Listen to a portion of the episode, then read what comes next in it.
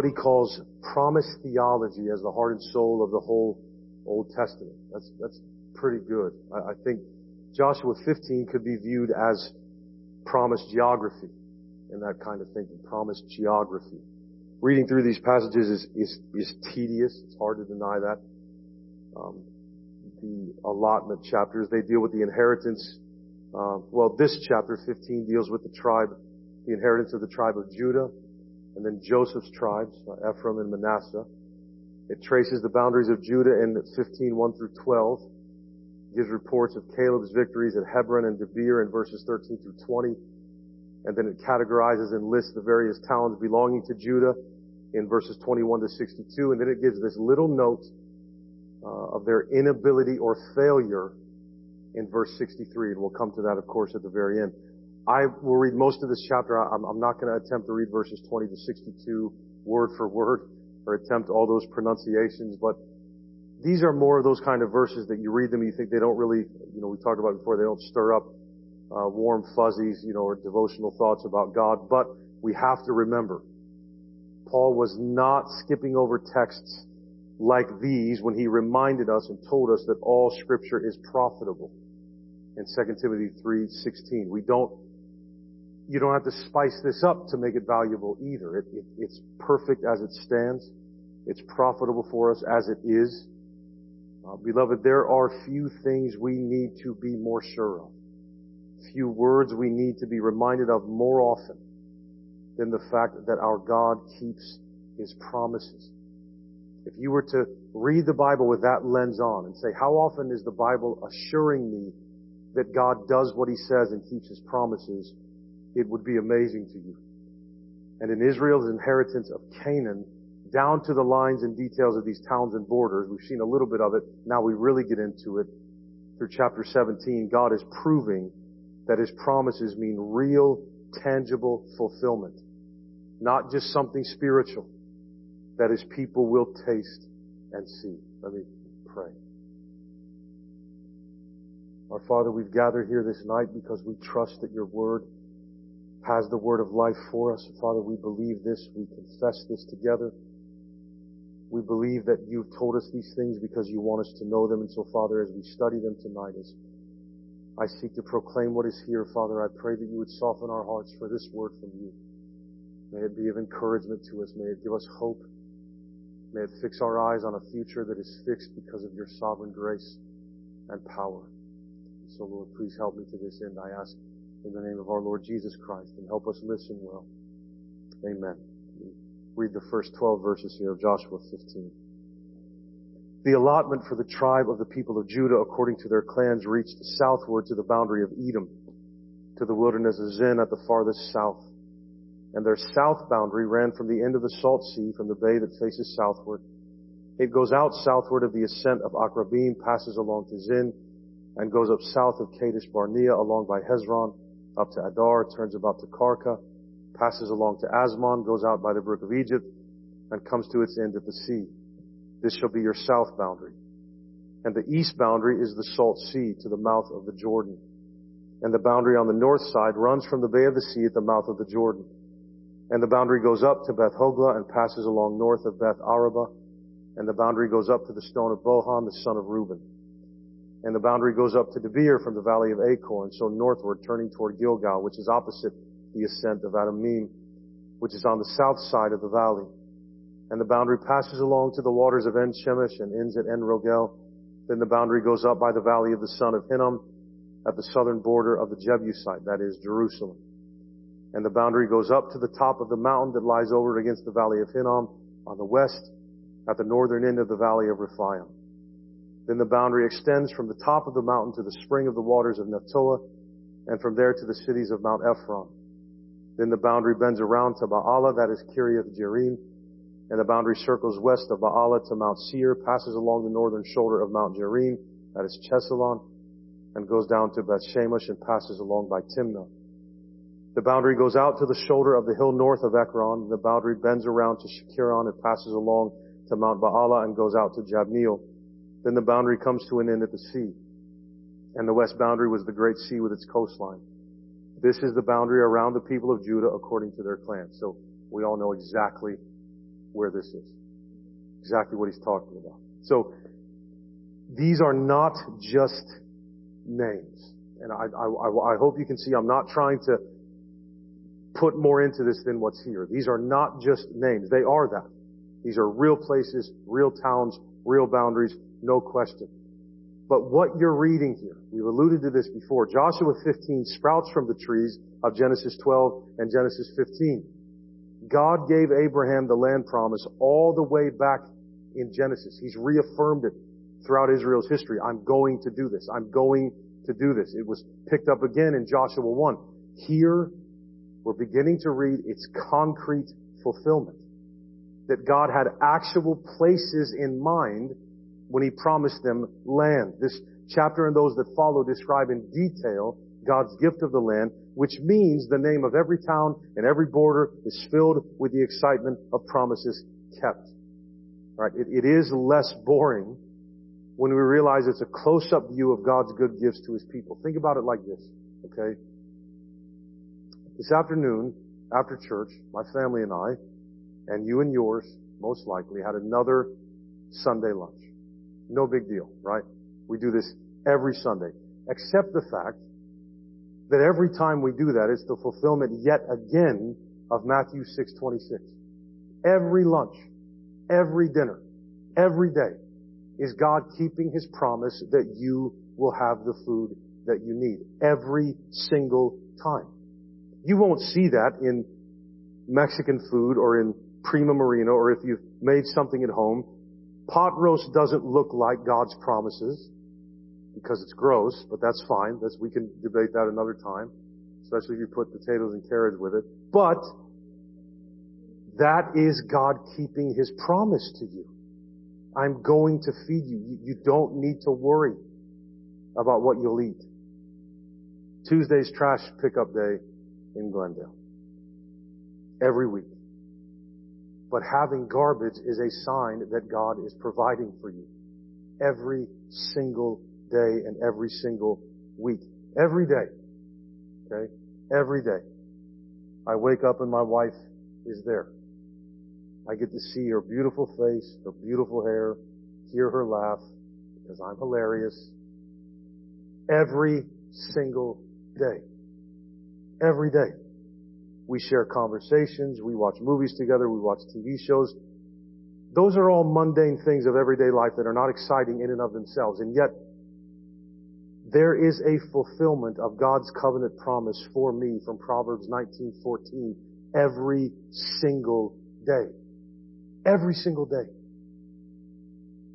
None of these are staggering details or stories, are they? But that's, that's the point. Just like the boundaries and towns of Judah. They are little pictures of fulfillment and of God's fidelity. That is hardly boring, right? Verse 13. According to the commandment of the Lord to Joshua, he gave to Caleb the son of Jephunneh a portion among the people of Judah. Kiriath Arba, that is Hebron. Arba was the father of Anak.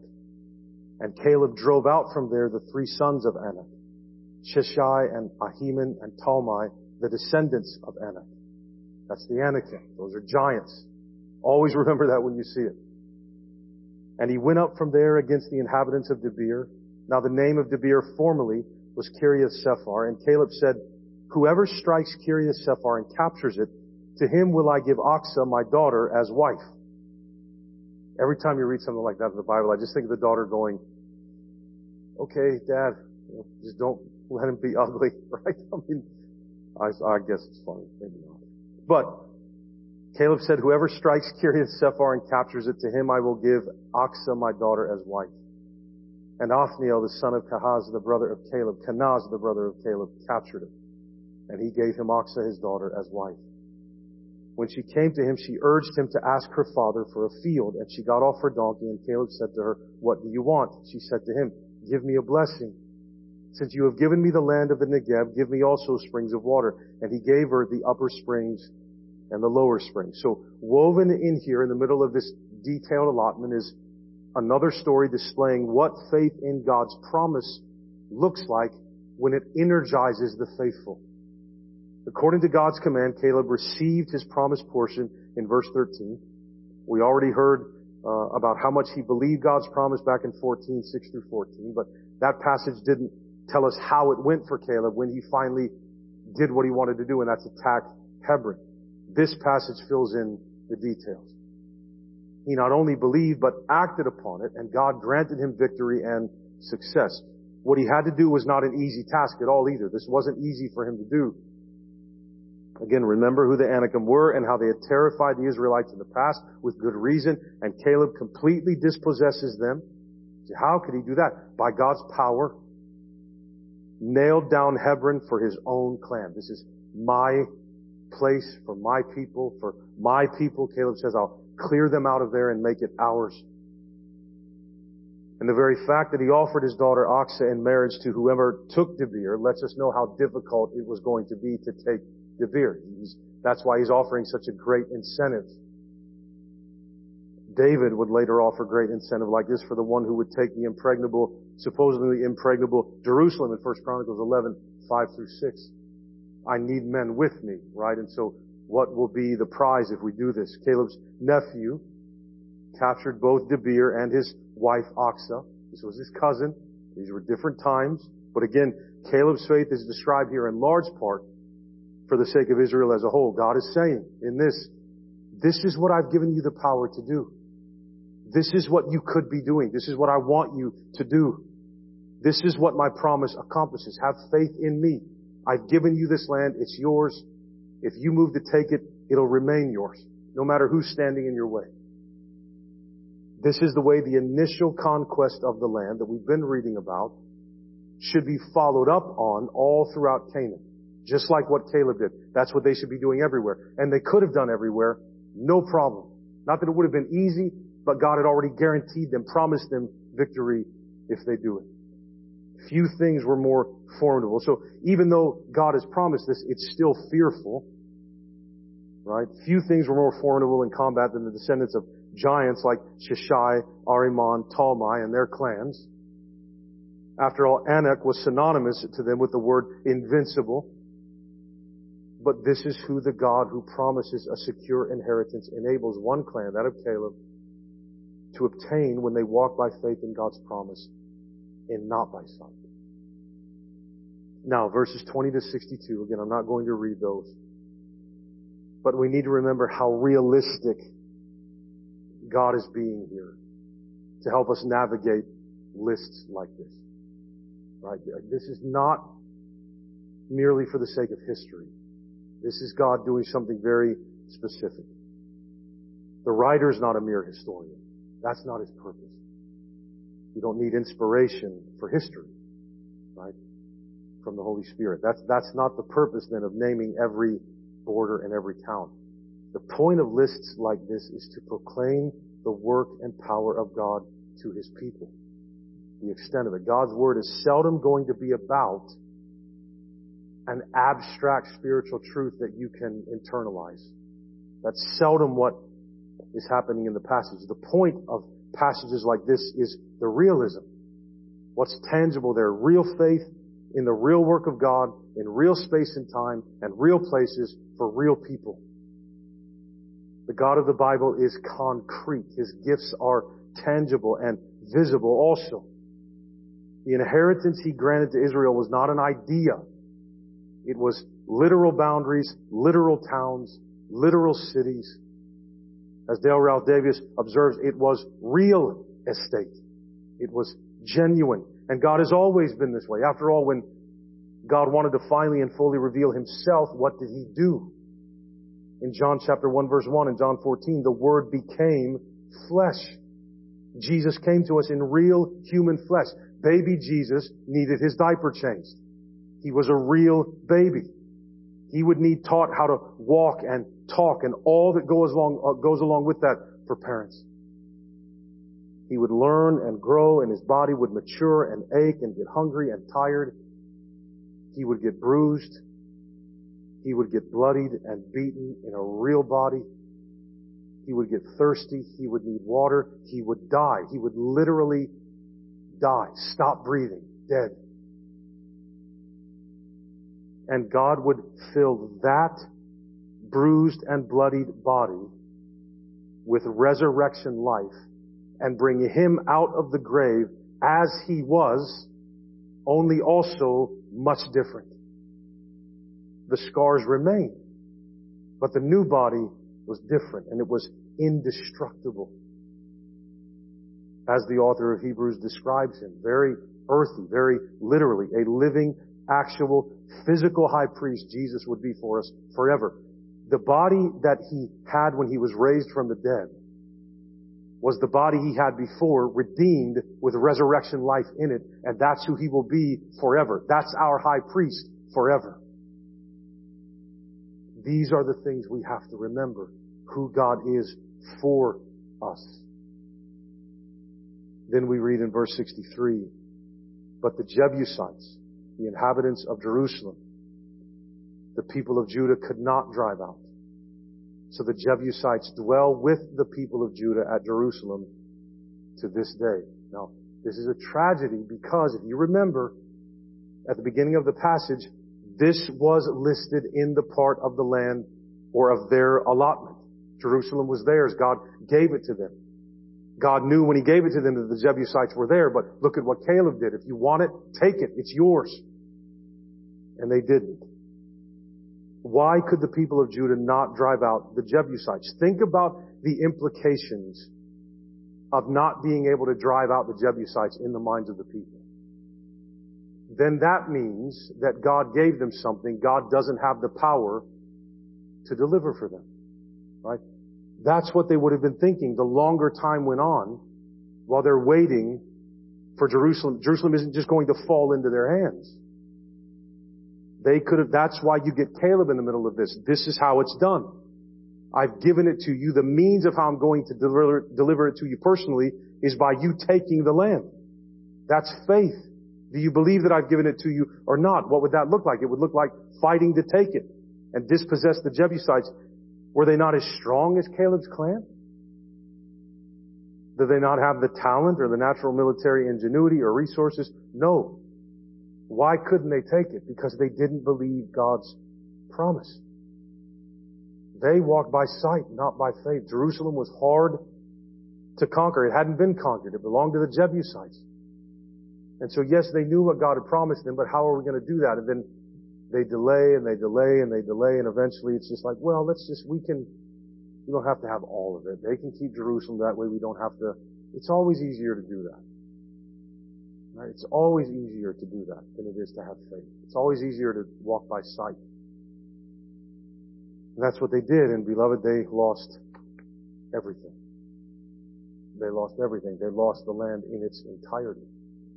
Right? The, the funny thing about the end of Joshua, when you have that great, you know, choose this day whom you will serve. As for me and my house, we will serve the Lord. You have to look around that passage and see what's being said there. Joshua was saying, the people are like, no, we'll, we'll do it. And Joshua was like, no, you won't. You'll lose the land. You're going to lose the land. You, you won't keep your word. You won't do what God has told you to do. It's very sad. But it would do us Western Christians well to remember the earthiness of our God. See, enjoying the kingdom of God and receiving the fulfillment of His promise doesn't mean that one day we'll float around in this mercurial existence as like a blinking soul in some spiritual afterlife. No, no, no, no, no. No, we, we will walk around on legs in a new heavens and a new earth with a real resurrection body, which is exactly what Jesus had. Isaiah 65, Isaiah 66, Revelation 21, Revelation 22. When the Bible calls Jesus the firstborn of the new creation, look at him in the Gospels after he rose from the dead. That's what it looks like. So they knew that he still had the scars on his body. Right? He, he, it was the same body, resurrected, redeemed, not that Jesus needed to redeem from sin, but redeemed from death. Israel's concrete and tangible inheritance in Canaan this is a foreshadowing of our own. That's why this is profitable for us to read in 2023 and 2024 and always has been and always will be. Because this is a foreshadowing of the fact that we will get this level of detail of reality, physical reality in the new heavens and the new earth. The difference is that it's already paid for. It's already been overtaken. It already belongs to us. It's simply granted to us by grace through faith. We have all of it. It's ours. The Spirit has sealed us for it. Nothing that happens to you in this life can take that from you. Our full possession of the new heavens and the new earth will be physical and tangible. We'll be in a place where we'll be able to touch and feel and talk and sing if we want to and live our lives. We'll be able to put our hands in the wounds of Jesus because he's going to have those scars for all eternity as our high priest. We will feel the physical wounds that bought our eternal redemption. Our hands will do what Thomas's hands did. So reclaim the reality of the promise made to you. We will not be in some earthless, fleshless void forever and ever. People don't become angels when they die. I don't know why we, we, that's a Catholic doctrine. Why do we think that? Heaven gained another angel. Heaven doesn't need another angel. They, they have plenty. What, what we have is much better than becoming an angel. We get what they long to look into and wish they understood. Our full biblical expectation. What can we expect biblically? What do we have to look forward to biblically? The main thing for us is not dying and going to heaven. That would be amazing. It's not the best thing. And that's what happens to those who have faith in Christ who die before His return. Absolutely. And we wouldn't want to trade it for anything here. Let's make that clear. But that's not really the goal. That's not the end of the story. The New Testament language is overwhelmingly clear. Overwhelmingly clear that when believers die, their souls are with the Lord. 2 Corinthians 5 8, Philippians 1 23, Luke 23:43. It's, it's crystal clear. But the New Testament also lifts our eyes and fixes our minds on the fullness of the promise to us. The fullness of our hope. The redemption of our bodies on resurrection day at the return of our Lord Jesus Christ. Romans 8:23, Philippians 3, 20 and 21, 1 Thessalonians 4, 16 and 17, 1 Corinthians 15. Now, I was, I'm thinking about this all my life as a pastor, without ever really putting much thought into it. I've, I've made the critical error of saying, as, as we would stand over a casket at a funeral, I've said, you know, this is not the real so and so. This isn't them. But I'm, I'm wrong in that. I've been wrong in that. It is them. Right? When, when you stand at the grave of a mother, you came from that body. That is her body. God is not going to discard that body, even if it decays into the dust. God is going to resurrect that body. Bring that body that's in that casket on that day. Bring that body as it is out of the grave. Redeem it and remake it forever and ever. He will resurrect these bodies in full redemption to a physical new creation. We like to think and joke that when we get a new body, it will be this, you know, will be better looking or, or thinner or whatever it is. I don't know if that's the case. But I know that when these bodies are resurrected, what they become will be perfect cannot, will not ever decay. But we, we, we wonder for some reason, will we know each other there? Beloved, of course you'll know each other there. If your mom or dad or husband or wife or child or whatever it is, your grandparents, whatever it is, have gone on before you in the faith, do not worry. If you die before the Lord returns, your soul will be where their soul is in heaven with the Father. And if you are caught up with Him when He comes, and transformed in the air. Either way, when Jesus is done judging and brings heaven down to earth, we'll know each other just fine. You'll know exactly who that is. You'll know exactly who that is, and they'll know exactly who you are. It's one of the most beautiful things to think about, how concrete eternity is.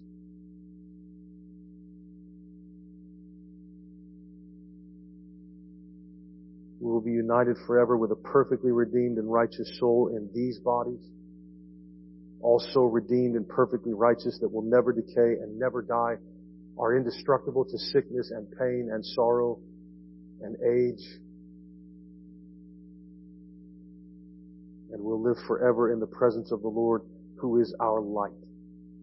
When you read city after city and town after town and border after border, just remember what God is doing. What I've promised to give you is real and literal and tangible, and you will take hold of it.